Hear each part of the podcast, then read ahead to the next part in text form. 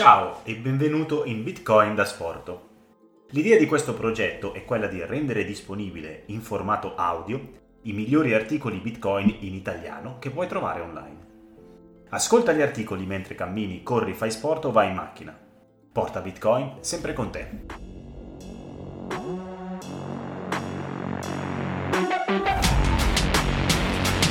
da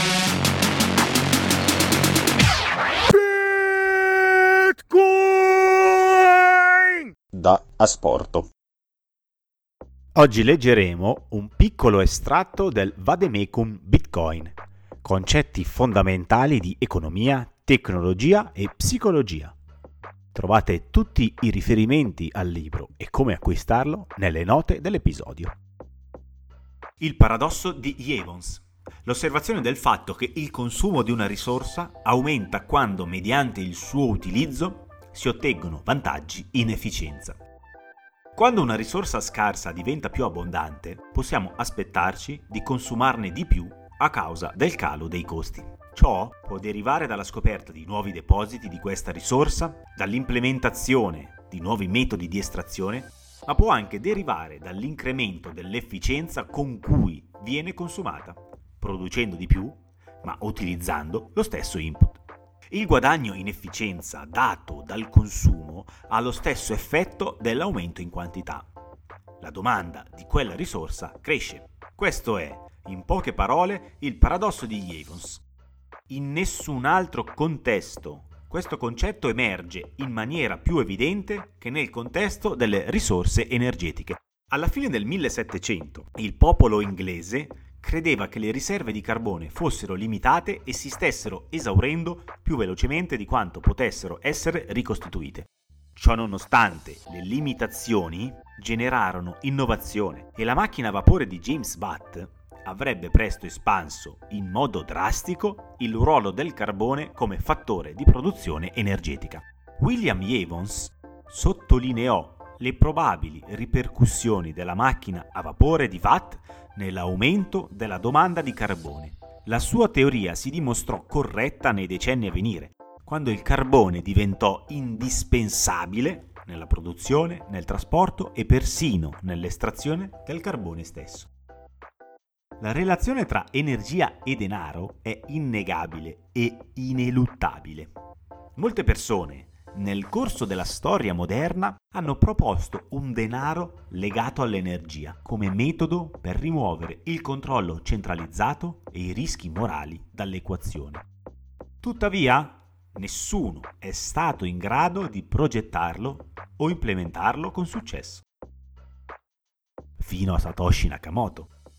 Il meccanismo di consenso Proof of Work di Bitcoin fornisce un incentivo economico allo sfruttamento delle risorse energetiche nel modo più efficiente possibile, che viene determinato da chi si accolla il costo per acquisirle. Sebbene l'uso dell'energia da parte di Bitcoin come meccanismo di sicurezza sia spesso bersaglio dei detrattori, gran parte dell'argomento si riduce alla premessa secondo cui tutta l'energia disponibile nel pianeta è nota, limitata o finita. Ciò presuppone che gli esseri umani non siano in grado di produrre innovazioni che aumentino l'energia generata da una fonte combustibile. Il che, come sappiamo, è falso. Distruzione creativa.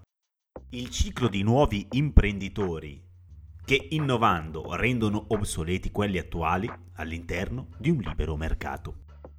L'innovazione è quel processo che combina strumenti e risorse esistenti in qualcosa di completamente nuovo e utile alla società.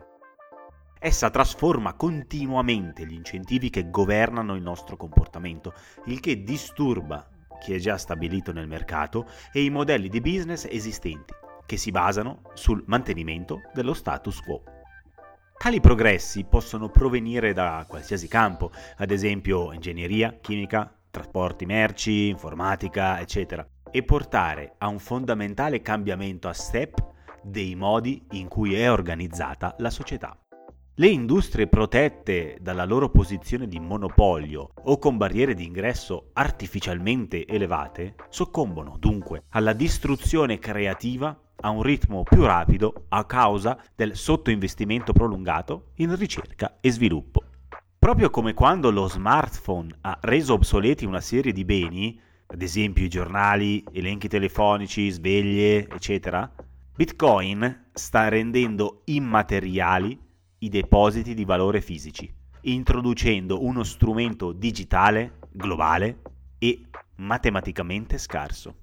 Quando utilizzato in combinazione con la rete Lightning, Bitcoin stravolge il sistema delle banche centrali, delle valute sovrane e delle reti globali di liquidazione, offrendo un'alternativa parallela, aperta e priva di barriere e protezioni.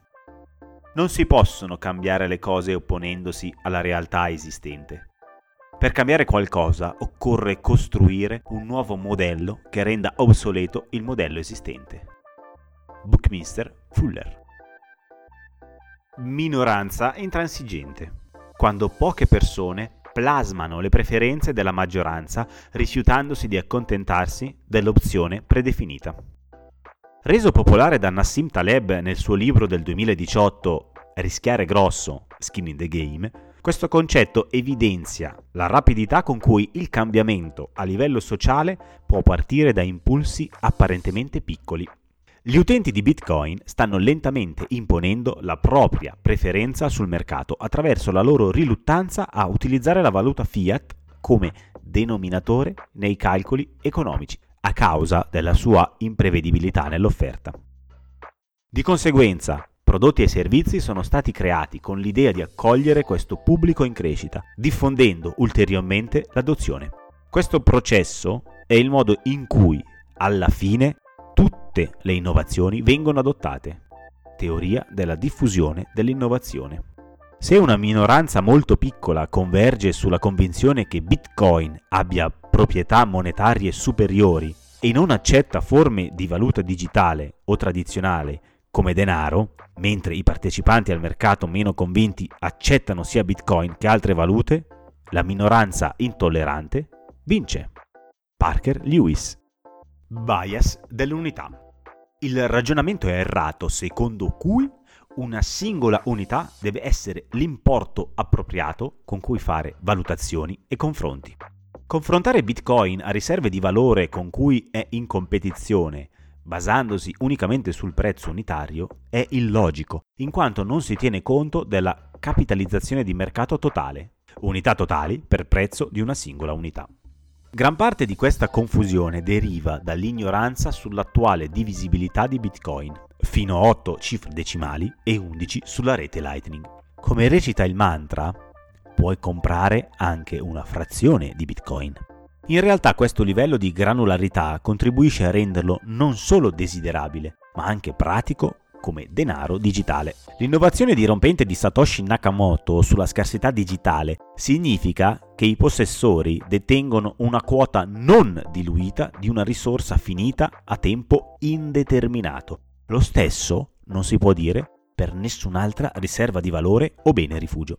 Visto attraverso questa lente, Bitcoin rappresenta solo una goccia nell'oceano se paragonato a intere classi di attività e depositi di ricchezza simili. La volontà di possedere un'intera unità di criptovaluta porta molti investitori a credere erroneamente che le criptovalute concorrenti siano più convenienti perché le singole unità di quelle valute hanno un prezzo inferiore. Vijay Boyapati Legge di Gresham quando a due diverse forme di moneta viene assegnato un valore nominale equivalente, quella con maggior valore intrinseco scompare dalla circolazione. La legge di Gresham spiega il comportamento razionale delle persone quando il valore intrinseco di una moneta, ad esempio il contenuto in metallo prezioso, scende al di sotto del suo valore nominale e al contempo sono in circolazione monete di maggiore purezza. In questo caso verrà spesa la prima e risparmiata la seconda.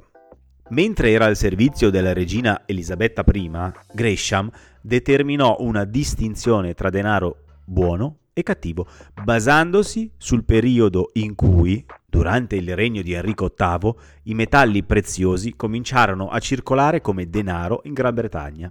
Gresham notò come il declino della qualità delle nuove monete, minor contenuto di metallo prezioso, fece sì che le monete più vecchie, di purezza maggiore, venissero risparmiate. Una diminuzione della purezza della moneta ha come risultato prevedibile un calo del livello di fiducia nell'emittente della moneta stessa. Anche se questa rappresentazione si riferisce al denaro nella sua forma fisica, la legge di Gresham può essere applicata allo standard fiat, nel quale la svalutazione avviene tramite inflazione dell'offerta. Con l'emergere di Bitcoin, che fornisce un'unità monetaria concorrente e una maggiore fiducia nella conservazione della ricchezza nel lungo termine, assistiamo ora alla tendenza naturale al risparmio di Bitcoin e alla spesa delle riserve fiat. Un concetto correlato è la legge di Thier. In assenza di leggi sul corso legale, il denaro che non può conservare il suo valore in maniera affidabile sarà scartato in favore di forme di denaro dalle proprietà superiori. Cosa succederebbe se, invece di scomparire dalla circolazione, la forma di denaro di qualità superiore procurasse un vantaggio monetario mentre le forme di denaro di qualità inferiore venissero rifiutate del tutto dai commercianti? La legge di Thier presuppone che le leggi sul corso legale che tentano di imporre l'uso di una moneta compromessa con un valore nominale predeterminato saranno, ad un certo punto, ignorate. L'effetto di amnesia di Gell-Mann. Rilevare errori nell'esposizione di un argomento, ma fidarsi della stessa fonte in aree in cui si è meno informati. È comprensibilmente frustrante quando una pubblicazione giornalistica espone un argomento del quale si ha esperienza in maniera imprecisa. Questo segnale andrebbe recepito come avvertimento per il livello generale di accuratezza anche in tutte le altre aree dell'informazione. Bitcoin è sufficientemente complesso ad una prima osservazione, il che lo rende un bersaglio facile per il giornalismo sensazionalistico. Tuttavia, essendo principalmente uno strumento di comunicazione open source, i tentativi di fare previsioni o di affibbiargli etichette morali dovrebbero accendere diversi campanelli d'allarme. La stampa, generalmente, sbaglia su cose che sono troppo nuove, troppo tecniche, troppo multidisciplinari, che danneggiano troppi interessi, che creano troppo interesse. La stampa sbaglia su cose in generale. Giacomo Zucco. Apri il giornale su un articolo che tratta un argomento che conosci bene. Vedi che il giornalista non ha assolutamente alcuna comprensione né dei fatti né del problema. Poi continui a leggere il resto del giornale come se riguardo agli altri argomenti fosse in qualche modo più accurato. Michael Crichton. Il mining di Bitcoin è sulla buona strada per consumare tutta l'energia del mondo entro il 2020. Anthony Cuthbertson, 11 dicembre 2017. Grazie per aver ascoltato Bitcoin da Sporto. Se ti è piaciuto, metti 5 stelle su Spotify e condividilo con i tuoi amici bitcoiner, ma soprattutto con i no coiner. Per non perderti nuovi episodi, seguici su Twitter agli handle Cyphergatto e augmented underscore 1234. Alla prossima!